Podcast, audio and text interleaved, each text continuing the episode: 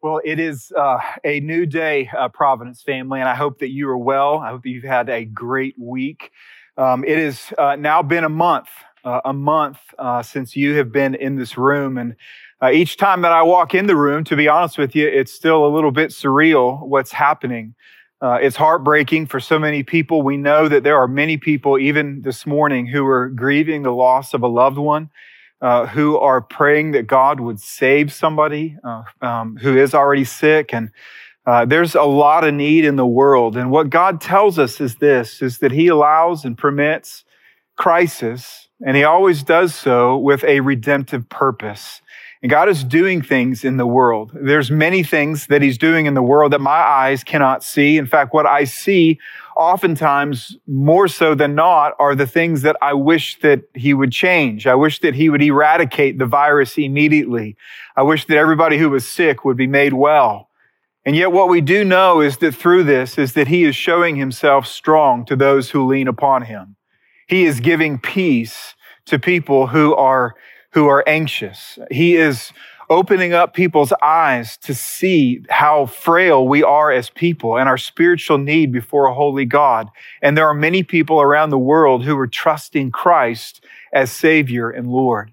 We know that He is exposing, I know that He is exposing your faith and your hope and your love. Uh, to a church family, I would simply tell you, I am so inspired by your generosity. I'm inspired by your faithfulness to share your faith with others. I'm inspired by how uh, willing you are to help people in need and to share what you have with people who are in need. There's no doubt that this is exposing um, deep roots of faith and love in your heart. And I just want to commend you as a church family. You know, we, um, uh, also know though that there's needs. And i just want you to know that if you have a physical need if you have a need uh, that that uh, that that we as a, a whole family of faith might, might be able to meet or if you're somebody who has your needs met but you would be willing to help somebody who is in need or if god has placed upon your heart and not only uh, the heart to do so but he's also offered you the finances to do so. And if you would want to give to people who are in need, you can go to our website, pray.org. There's three buttons there. And we would invite you, if you have a need, if you can meet a need, or if you can give to help meet a need, that you would go there um, even this afternoon. Um, I also want to say hi to all of our guests. Uh, I know that there's a lot of people who uh, who are um, actually seeing this uh, either right now or perhaps in the days to come and you're not a part of our church family. Uh, you may not even live in Raleigh. And I want you to know that we're glad that you're here. I hope that this time is encouraging to you. It may be that the uncertainty around us and maybe the fear within your heart is leading you to even consider spiritual things. Who is Christ? And many of you, you may not know Christ as Savior and Lord. You may not know who He is, what He's claimed what he did claim when, while he was on the earth, what he accomplished while he was on the earth, and what he's doing right now. And so I pray that even over the next few minutes, as we look at just a little bit of what he has done and who he is and what he has accomplished for you and for me, is that you will be inspired. And if you don't know Christ, my prayer is that within these moments that we are together, that you will trust Christ as your Savior and Lord. So let me pray for us. Father in heaven, we look to you now. We believe that you are the sovereign one over heaven and earth. We believe, God, that your word is true and your words, Lord, tells us that you created the heavens and the earth, that you sustain all things by the power of your spoken word, that you love us, and that you are merciful and that you are compassionate. Your word tells us that you are sovereign that you work all things after the counsel of your will. God, we believe that your Bible is true. We believe that it is your word to us. And so I pray now, God, as we open it up, as we read a portion of it, and we try to understand what it says and what it means and how to apply it to our life. I pray, God, that you would give us understanding. I pray that you would pique our own curiosity as to what you have said and what it might mean for us even this week.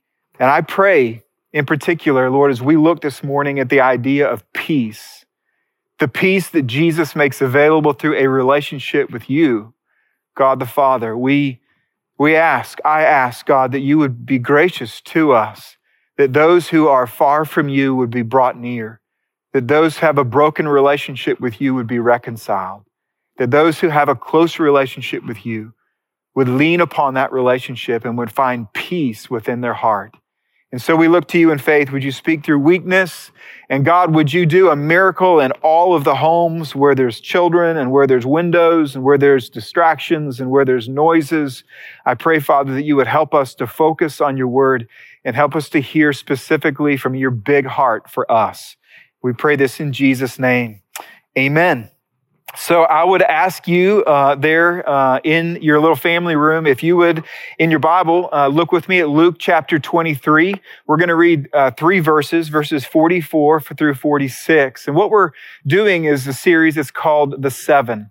And were we to list all of the needs in the human heart and condense them down to the deepest and most significant of all, I believe that seven would remain. Seven.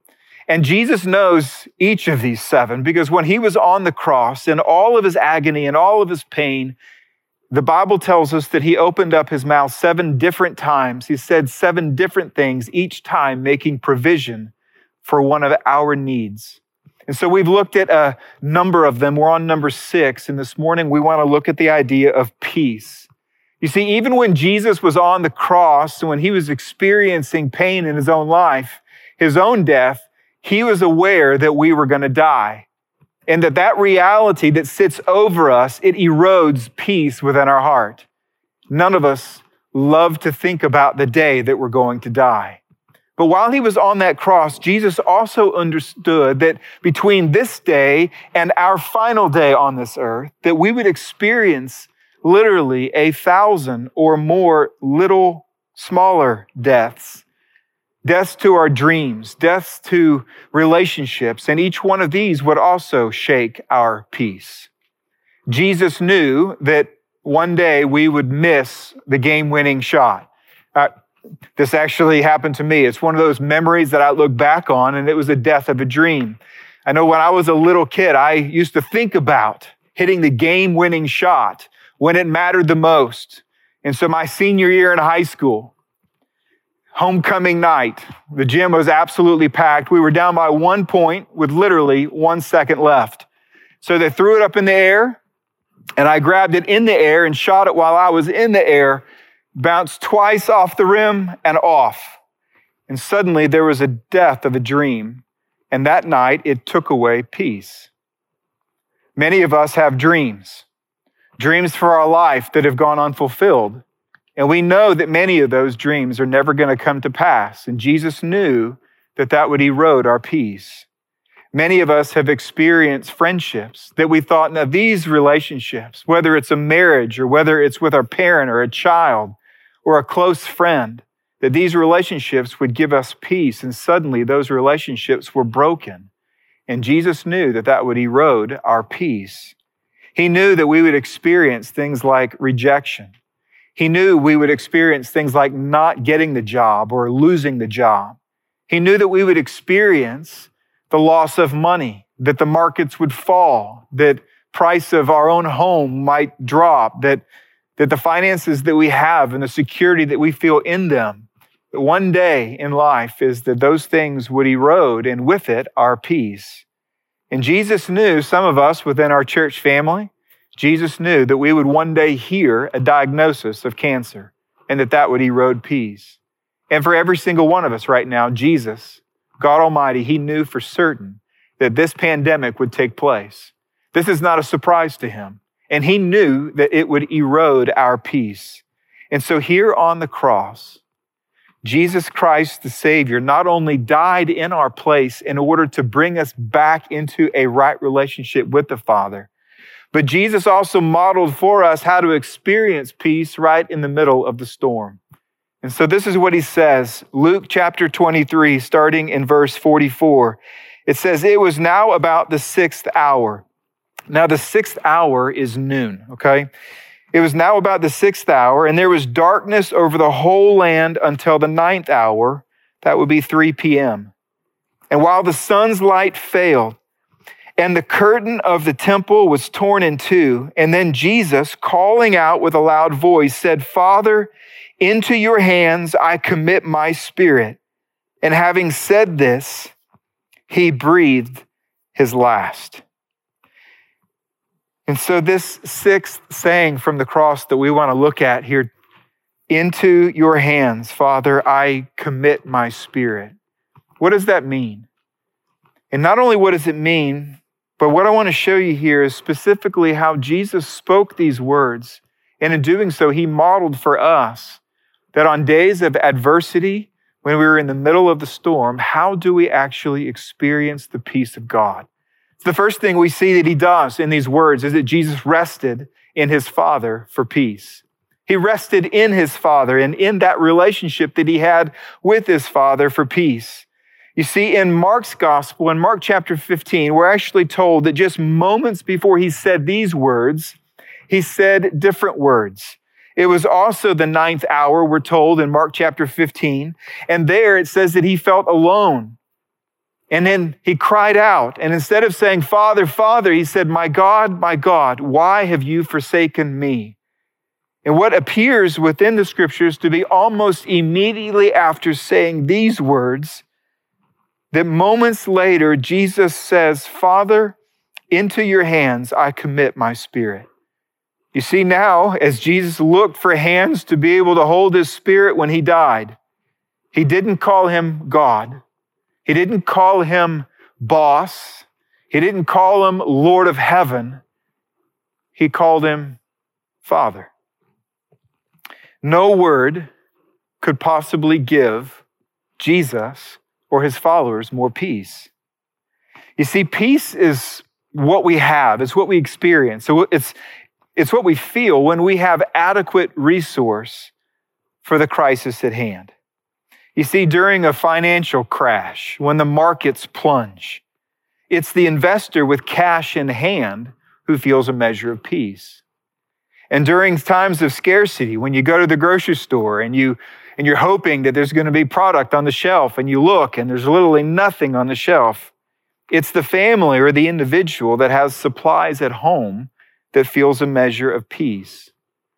The Bible says that in this life, on this earth, it is the person who has a relationship with God the Father who feels peace. You see, throughout Jesus' ministry on the earth, when he was teaching people, he framed the entire Christian life around a relationship with God the Father. In fact, in Matthew's gospel alone, he mentions 35 different actions, whether it's prayer or fasting or giving, and he frames everything around our relationship with the Father. Why do we give? Matthew 6 6 says, Because your Father who sees in secret will reward you. He says, Who do we pray for? Well, in Matthew chapter 6, verse 9, he says, Pray then like this Our Father in heaven, hallowed be your name. Your kingdom come, your will be done on earth as it is in heaven. You continue to go through the scriptures and you find things like forgiveness. Why should we forgive one another when they have done such horrible things to us? Jesus says this is why. Because when you do, your heavenly Father will also forgive you. Over and over, what we find in the life of Jesus is him resting in his relationship with God the Father.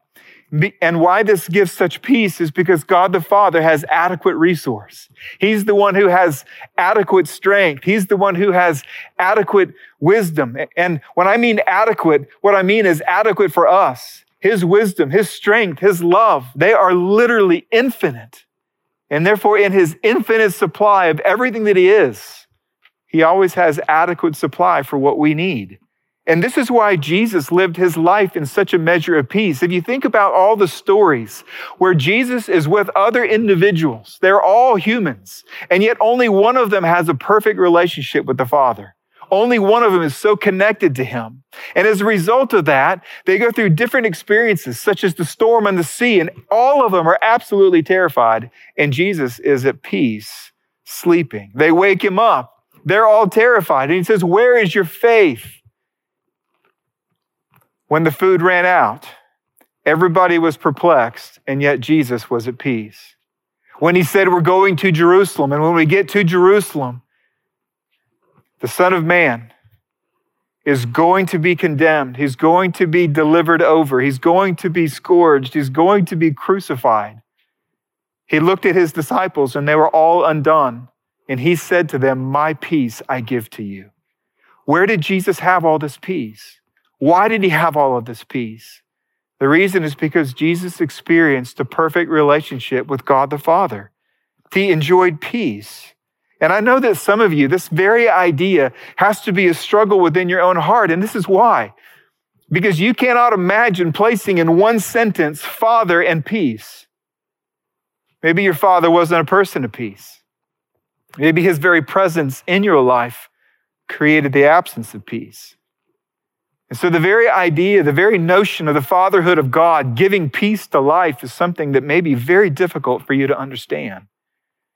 And yet, what you have in God is so different from any human father on the earth. And that is that you have the perfect display of every characteristic of what fatherhood should have been and will be forever and ever in heaven. You see, we're told within the scriptures that God has written upon our heart his law and that includes categories of fatherhood. And so we know that's written upon us that what a father should be. We could all sit in this room together and we could say, What should a father be? And we would come up with ideas that would be similar to each other. And the reason is because there's a law written upon our heart.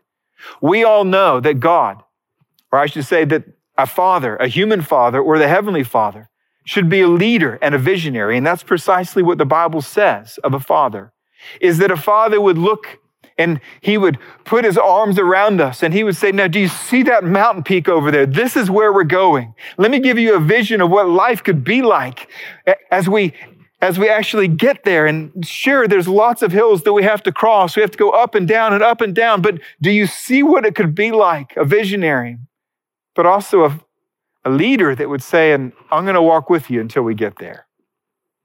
This is what a father is supposed to be. A father is also supposed to be a teacher and a mentor. The idea of a teacher is someone who imparts truth. A mentor is someone who imparts trust.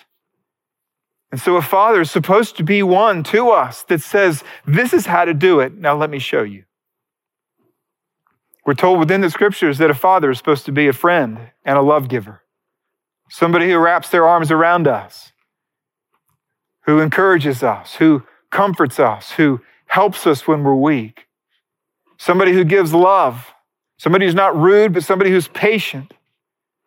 And we also know that a father from Scripture is supposed to be a protector and a defender. That they stand in front of harm that is coming towards their children. And you see, this is a description of God the Father, even though all of us on the earth, there's not a perfect father on this earth. And yet, what we have in God the Father is somebody who is a perfect leader and visionary, a friend and love giver, a protector and defender, a teacher and a mentor. And this is why he gives such peace.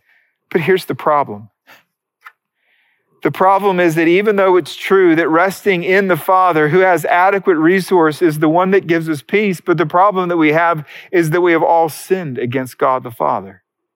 We have all lived as though he were inconsequential. We all lived as though His word and His instructions and His preferences of how we would live our life, that they were irrelevant to us, even though He created us and He created the world in which we live. We sinned and have sinned against a holy, perfect, righteous Father. And that relationship is broken. And when the relationship is broken, there's an absence of peace. This is why we look the world over for towers of security. It's because we want peace. But peace only comes in a perfected form when we are close to God, our Father. And the fact is, is we are told within the scriptures that God Almighty takes our sin personally, that He takes it seriously that his righteousness responds to sin with something called wrath. And the very idea of all of that is terrifying. And yet, this is the amazing thing. His wrath is absolutely real, and yet his mercy is real as well. And this is what we're told in the Bible is that God Almighty put his son as a propitiation between us and his wrath. That that wrath fell upon him instead of us.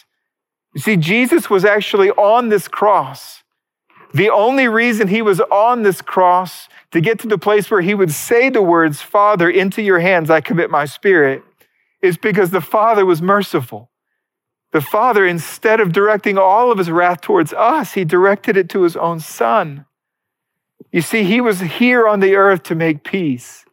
1 Timothy chapter 2 verse 5 says, "For there is one God and there is one mediator between God and men, and it's the man Christ Jesus." In other words, God is over here in all of his righteousness all of his zeal for, his, for righteousness, and man is over here in all of our sin. And Jesus comes in the middle as the mediator, and he takes upon his shoulders and within his heart all of our sin, and he takes all of the Father's wrath, and taking both, he then takes our hands and he connects us together. He becomes our mediator, our reconciler. And so, my encouragement to you, in particular for those of you who have never done so in your life, I encourage you today, even right now, to trust Christ and be reconciled to your Father. Jesus did eventually die. We read it that he gave up his spirit. He died on that cross in order to pay the penalty of our sin. He was buried in a grave and he rose from the dead. And when he did, he rose with an invitation that we would not only receive him, but believe upon him. And this is the promise we find in John chapter 1, verse 12. It says that to all who did receive him, who believed in his name, he gave the right to become children of God. You see it? Where God the Father becomes our Father. See, for everyone who trusts in Jesus the Son, he reconciles us back into a relationship with the Father and now being in a relationship with the Father, someone who has perfect resources, perfect wisdom, perfect strength, is that we can find peace in the day of adversity. My question is this Have you trusted Christ? Have you placed your personal faith in Him? The Bible says we do this by admitting that we have a need, by looking at Jesus and saying, You're strong enough to meet my need that your death on the cross and your resurrection from the grave proves that you have power over sin and death. And I trust you. And I confess you as Lord of all. And I simply want to give those of you who have never had that opportunity, who have never trusted Christ and who want to, an opportunity to do that right now. So, right there in your living room, for those of you who know Christ as Savior, would you just pray? Pray literally for the hundreds and even thousands of people who are listening to this right now Pray for them now. And for those of you who would want to trust Christ, then you pray to God. You could pray something like this Father in heaven, I believe. I admit that I am a sinner. I admit that I have lived as though you were inconsequential. I have looked at your word as irrelevant. I have not given preference to your preferences. And I confess that I'm a sinner. There's nothing that I can do to take that sin away. But I believe in Jesus who came, who died, who rose again. I confess him as the Lord of my life. Would you forgive me? Would you give me his righteousness as you have promised? And would you adopt me into your family so that Jesus, your Father, would become my Father. I pray this in Christ's name. Amen. I want you to know that if you just prayed to receive Christ, it's the most significant thing that will ever happen before you die. And it is the thing that will give you peace every day of your life and even on your last day. And we want to be able to celebrate with you. So if you trusted Christ, or if you would love to begin, or even be interested in beginning a conversation about Jesus Christ with us, would you send a text? Just text PBC1 at 313131, and we would love to be able to talk with you.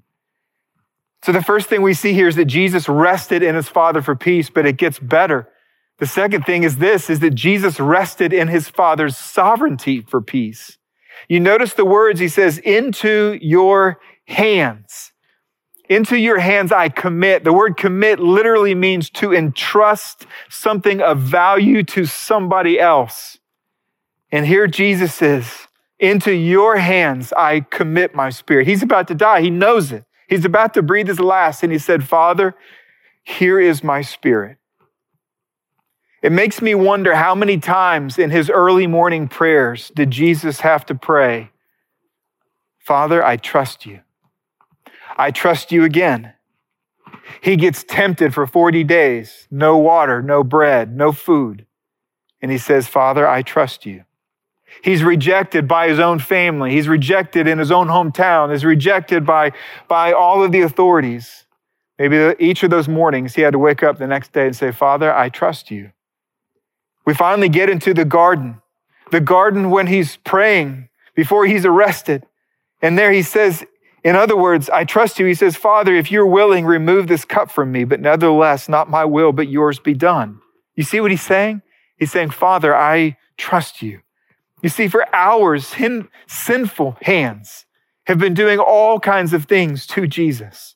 Sinful hands have bound Jesus, and sinful hands have slapped Jesus, and sinful hands have humiliated Jesus, and sinful hands have blindfolded Jesus, and sinful hands have literally shot into the air as fists as their mouth cried, Crucify Jesus. Sinful hands have held the whips that have scourged Jesus. Sinful hands have crowned Jesus and pushed down the thorns upon his brow. Sinful hands, merciless hands, crucified Jesus by nailing him to the cross. But the Bible says here that there were other hands at work, that there weren't just merciless, sinful hands, there were also sovereign hands, merciful hands, holy hands also at work. Acts chapter 4 says this it says, In the city there were gathered together against your holy servant Jesus, whom you appointed, both Herod and Pilate, along with the Gentiles and the peoples of Israel, to do whatever your hand and your plan had predestined to take place. You see, Jesus Christ knew what the Old Testament said about this moment. That Isaiah 53, verse 10 says this of the Father, it is the will of the Lord to crush him.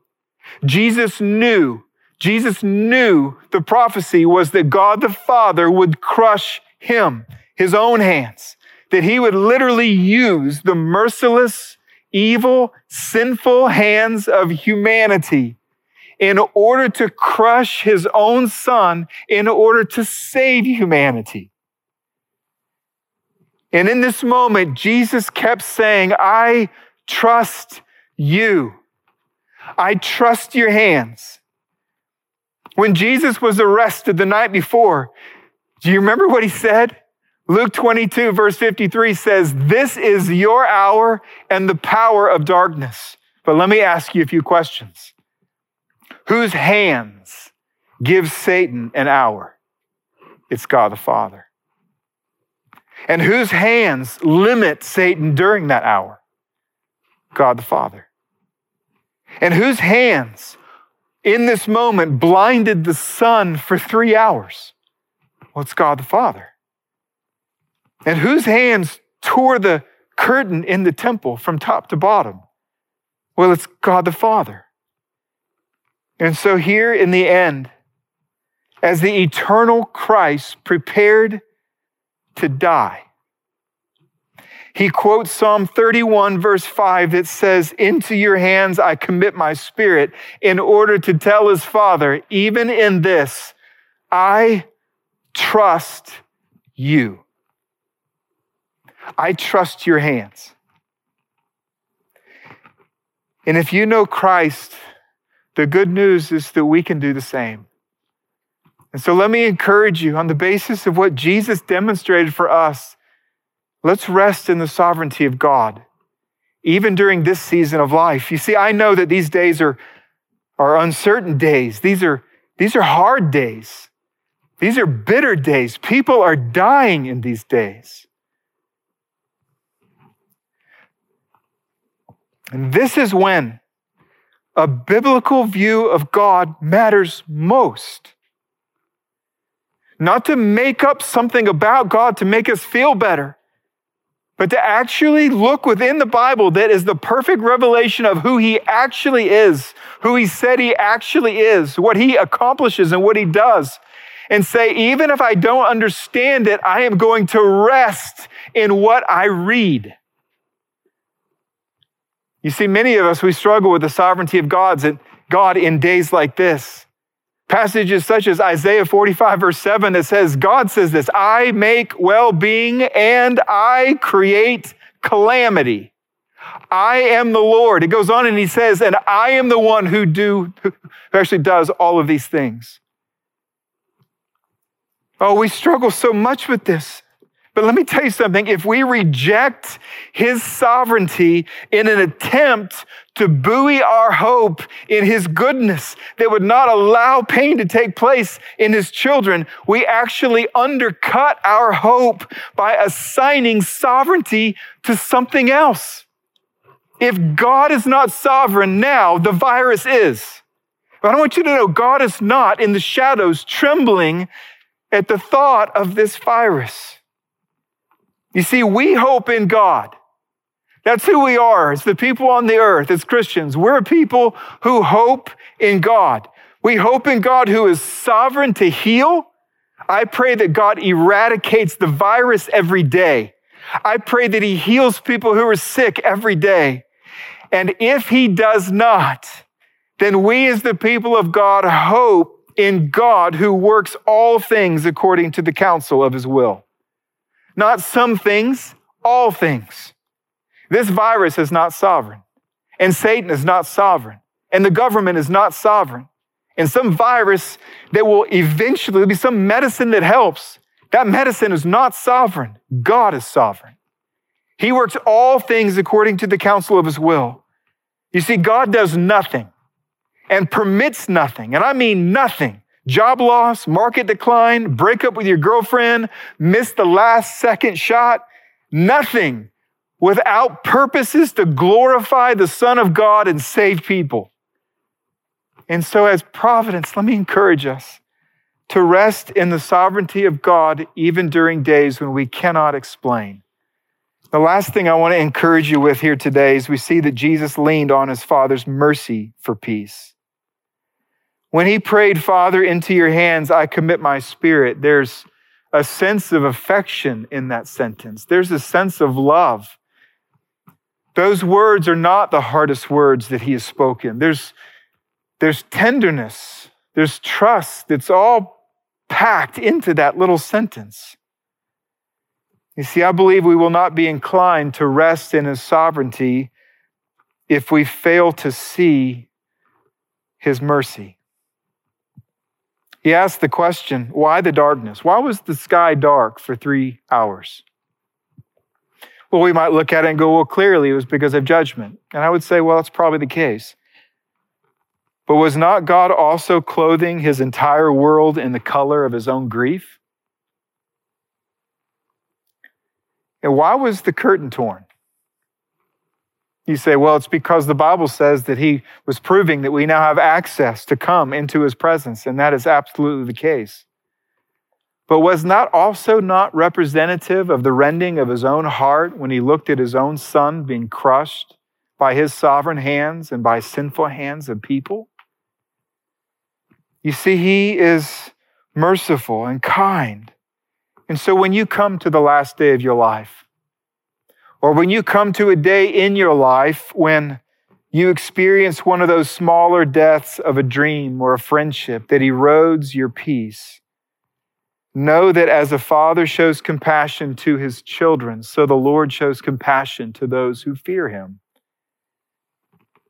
The words into your hands lead me to believe that Jesus, in all of the pain and all of the agony, and maybe even in all of the uncertainty, felt a measure of peace. You see, he didn't say, Into the grave I commit my spirit. He didn't say, Into heaven or into the dark unknown. He says, Father, into your hands, the hands that I trust. So I think of this picture and I think perhaps, perhaps Jesus' final breath. It may not be entirely like this, but perhaps that there was some truth to it that it felt like a child falling asleep in his dad's arms. And so let me encourage those of us who have trusted Jesus as Savior and Lord to run to God's mercy when we are afraid. Oh, He is sovereign, and He has the authority and the power to create calamity. I don't know if that's what's happening in the world. I, I, I don't have those answers.